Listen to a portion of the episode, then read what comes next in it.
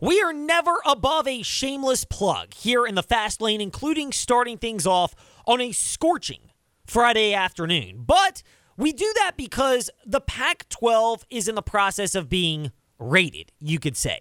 And we did an insane InsaneRadioDeals.com fast take on this a couple of days ago about Colorado leaving the Pac 12 to go back to the Big 12, even though it looks a lot different with no Texas A&M, Missouri, Oklahoma, or Texas, or Nebraska for that matter. Uh, but the fact that it's kind of the checks in the mail syndrome. You know, the person you're trying to get money from, and they always have an excuse of why the money never appears, and then you just realize the money's not going to appear. Or the employee who always has an excuse of why they can't get something done, and then you realize they're just not going to get it done, and you've got to cut bait. And that's where Colorado was from that business sense.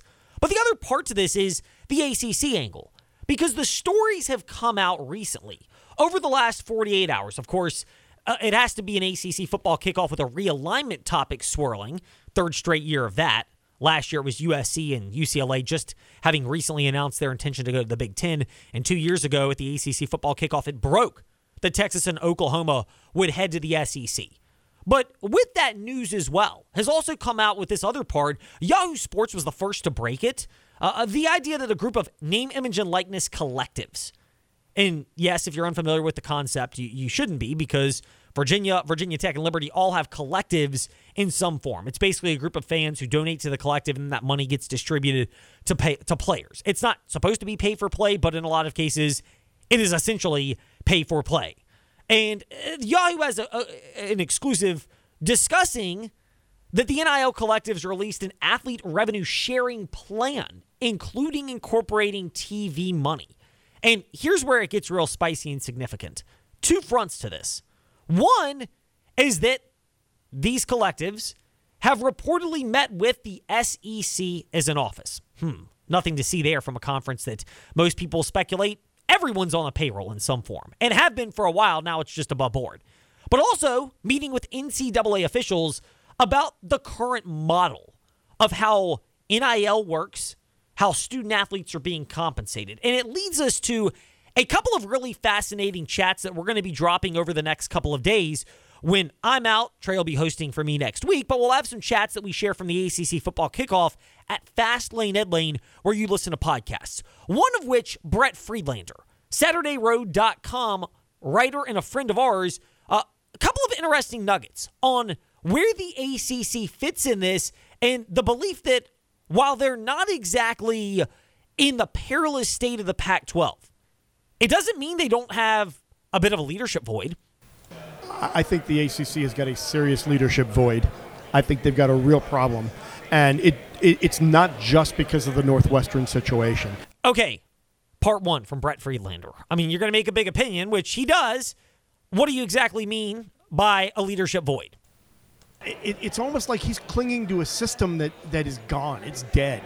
And, and you have to look forward rather than backwards. I mean, he made one comment that really just kind of just made me take, you know, took my breath away. He said that, you know, are we going to chase a dollar figure or are we going to chase success? Brett Friedlander of SaturdayRoad.com. And of course, the full chat will be coming up at Fast Lane Ed Lane, wherever you listen to podcasts. And we'll be plugging it, of course, on our social media platforms Facebook, Twitter, Instagram, uh, as we'll be dropping multiple chats from the ACC football kickoff over the next couple of weeks. But he's right. It's 100% correct. That, that was the biggest takeaway I had as well from Jim Phillips, the ACC commissioner, speaking, because you've got someone who is clinging to the should you call it antiquated? I don't think it's far fetched to say that. The antiquated model of playing for state U and that's it. And again, I've never faulted student athletes for going after name, image, and likeness when, and name, image, and likeness money, or actual flat out legitimate endorsement money for that matter. But because coaches for years could tell the student athlete in high school, hey, sign with us as a transfer, but more likely as a high school player. And we'll be able to help you realize your dreams. And then everybody signs, and that's when the coach ends up leaving because everybody is bound to the agreement. It's kind of shady, skeezy business. And I understand there's a group of, uh, often it's older folks out there that maybe they did that in their own business and they're fine with that tactic. But I'm fine with the labor force now where you can buck against that and you have to think better or else you're not going to re- retain, much less attract talent, and it's going to put you in a perilous spot. And that's where it goes counter the Jim Phillips comments, what we just said to start the fast lane. About the Yahoo Sports exclusive that a group of name, image, and likeness collectives releasing an athlete revenue sharing plan that incorporates TV money, which of course favors the SEC schools and the Big Ten schools. And the SEC and NCAA officials have apparently met with some of these collectives about the model, uh, but but but it favors those schools because they have more TV revenue, which means they can give more to players. And oh, by the way, with TV revenue, you can direct your alumni and boosters to direct their donations to the players, and it further widens the gap. And it's why Brett Friedlander was spot on in further elaborating that not only is Jim Phillips, in the immortal words of our guys Daryl Hall and John Oates,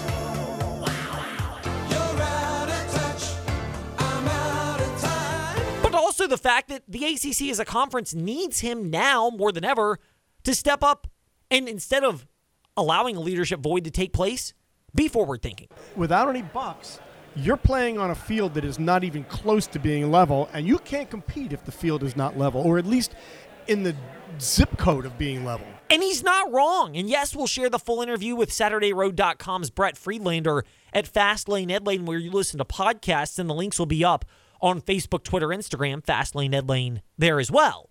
Uh, But he's right.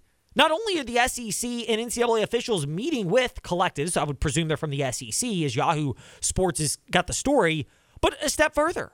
The idea, and this is according to CBS Sports, uh, and Bud Elliott, we had him on a couple of days ago. That's also up, Fastlane Lane, where you listen to podcasts. And his colleague Chip Patterson talking about the idea that there are a couple of ACC schools, Florida State, Clemson, among others, uh, who are looking at this model as well and seeing it as the future. Well, if those schools are seeing it and proposing the concept and idea, and the ACC is not on board, again, it makes it more difficult for schools like Florida State, Clemson, or we'll throw the other five from the Magnificent Seven NC State, North Carolina, Virginia Tech, Virginia, and Miami into that mix. That if they want to compete on a different level, laugh about Virginia and certainly Virginia Tech and Miami in recent years because they haven't really competed.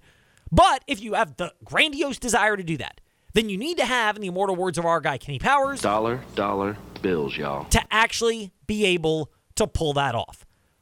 But if you want more dollar dollar bills, y'all, in your own pocket, it's easy. It's not as complex as the mind banging that goes on when it comes to this type of topic. It's just shopping at insaneradiodeals.com. Limited season left for the Lynchburg Hillcats, so shop now. Get your general admission or reserve tickets with a $10 food voucher at insaneradiodeals.com. It's hot out there. Why in the world would you want to be outside during the hot day? Hillcats games are in the evening when it's cooled off a bit, but you still need things to do during the hot day. SeaQuest of Lynchburg experiences. They also wait for you at insaneradiodeals.com. Now, we shift gears, a chance to share a chat with a former Virginia Tech Hokie, Bryan Hudson. Now, offensive lineman for the Louisville Cardinals. We spoke with him earlier this week about his time in Blacksburg and why leave for Louisville. Looking ahead to the start of the upcoming season with former Virginia Tech Hokie, now Louisville Cardinals offensive lineman. He is a native of Kentucky, in case you're wondering, and now he is part of the exclusive club, the Honeydew Club. Bryan Hudson, Louisville Cardinals offensive lineman. Have you started to get a grasp of what you are now into as a married man? Yes, a little bit. You know that, honeydew has a little bit longer. You know, uh, this summer, but um, you know it's been awesome. Me and my wife have been together for a long time, so uh, you know to be able to finally get married and uh, take that step in our life has been huge. So for you, you are now in the Honeydew Club. Have the chores somehow magically grown? Yes, they they definitely have. Fall camp is about to come up in the season, so we'll see. You know if I can uh, get some of that done, but yeah. for you as a player, how much have dating, engagement, now marriage shaped where you are in terms of maturity and what you want to get out of your football journey, including this upcoming season? Yeah, it's uh, it's been huge for me. Obviously, you know, we've been together for just over eight years now, so um, she's been a part of of my life and my career, athletic uh, career for for obviously a long time, and so um, just having that kind of stability has really helped me out a lot, in, in just that maturity aspect and being able to grow as a person and.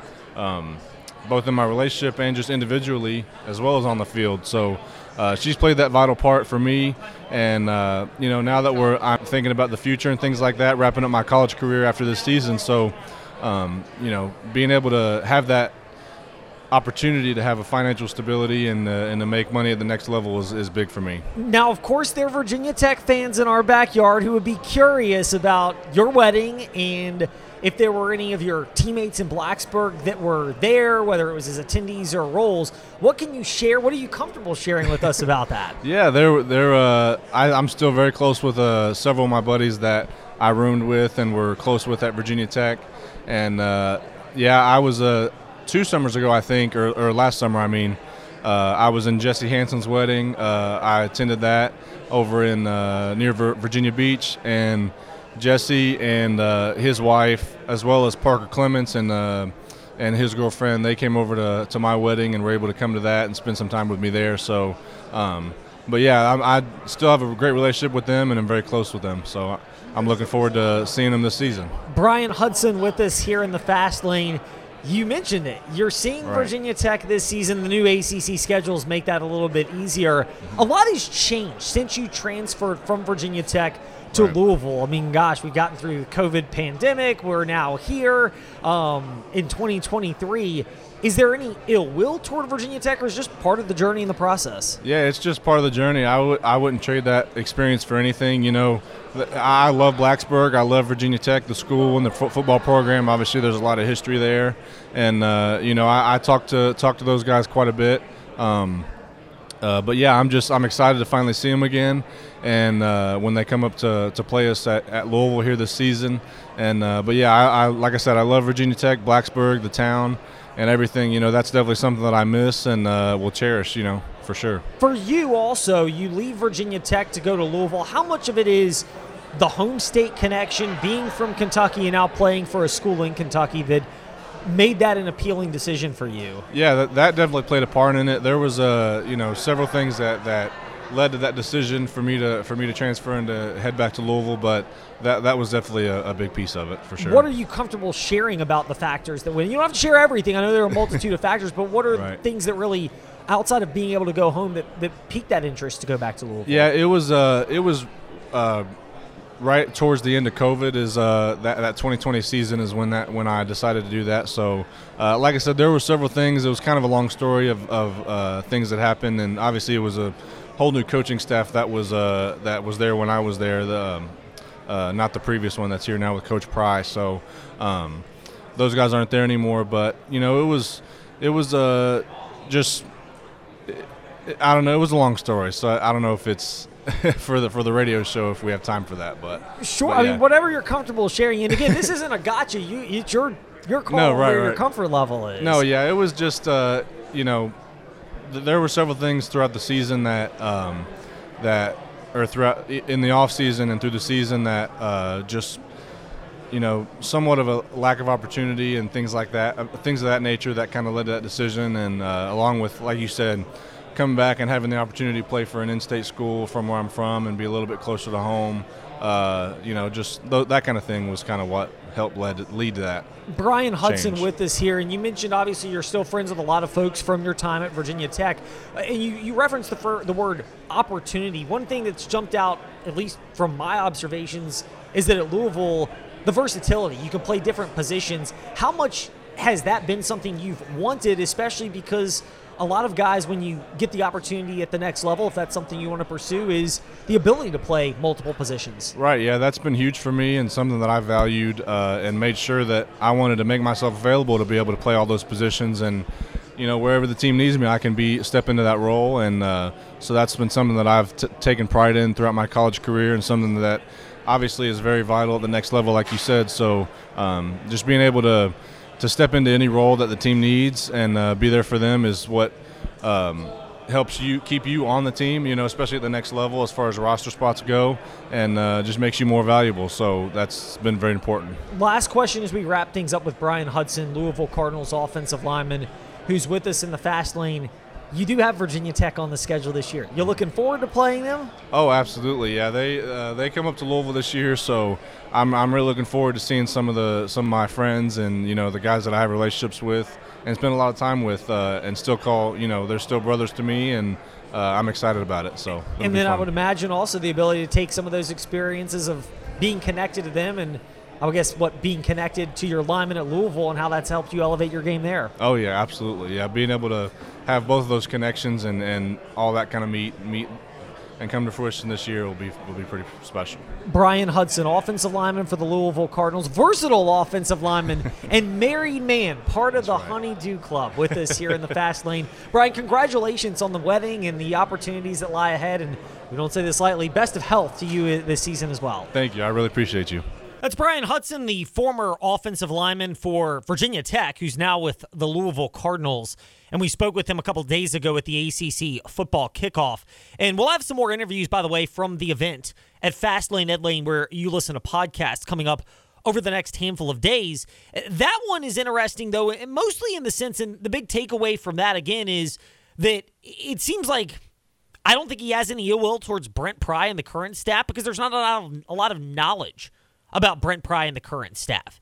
It is, if you're a Hokie fan that is looking for one more reason to criticize Justin Fuente, it probably gives you one more reason to criticize Justin Fuente.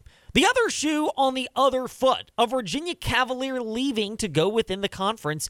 We had a candid conversation. No, truly, it was fairly candid with Brennan Armstrong, which we'll share with you next after the Fast Five at Five ish, featuring a little bit more on college sports and a big NASCAR story as well here in the Fast Lane on the CBS Sports Radio Lynchburg app.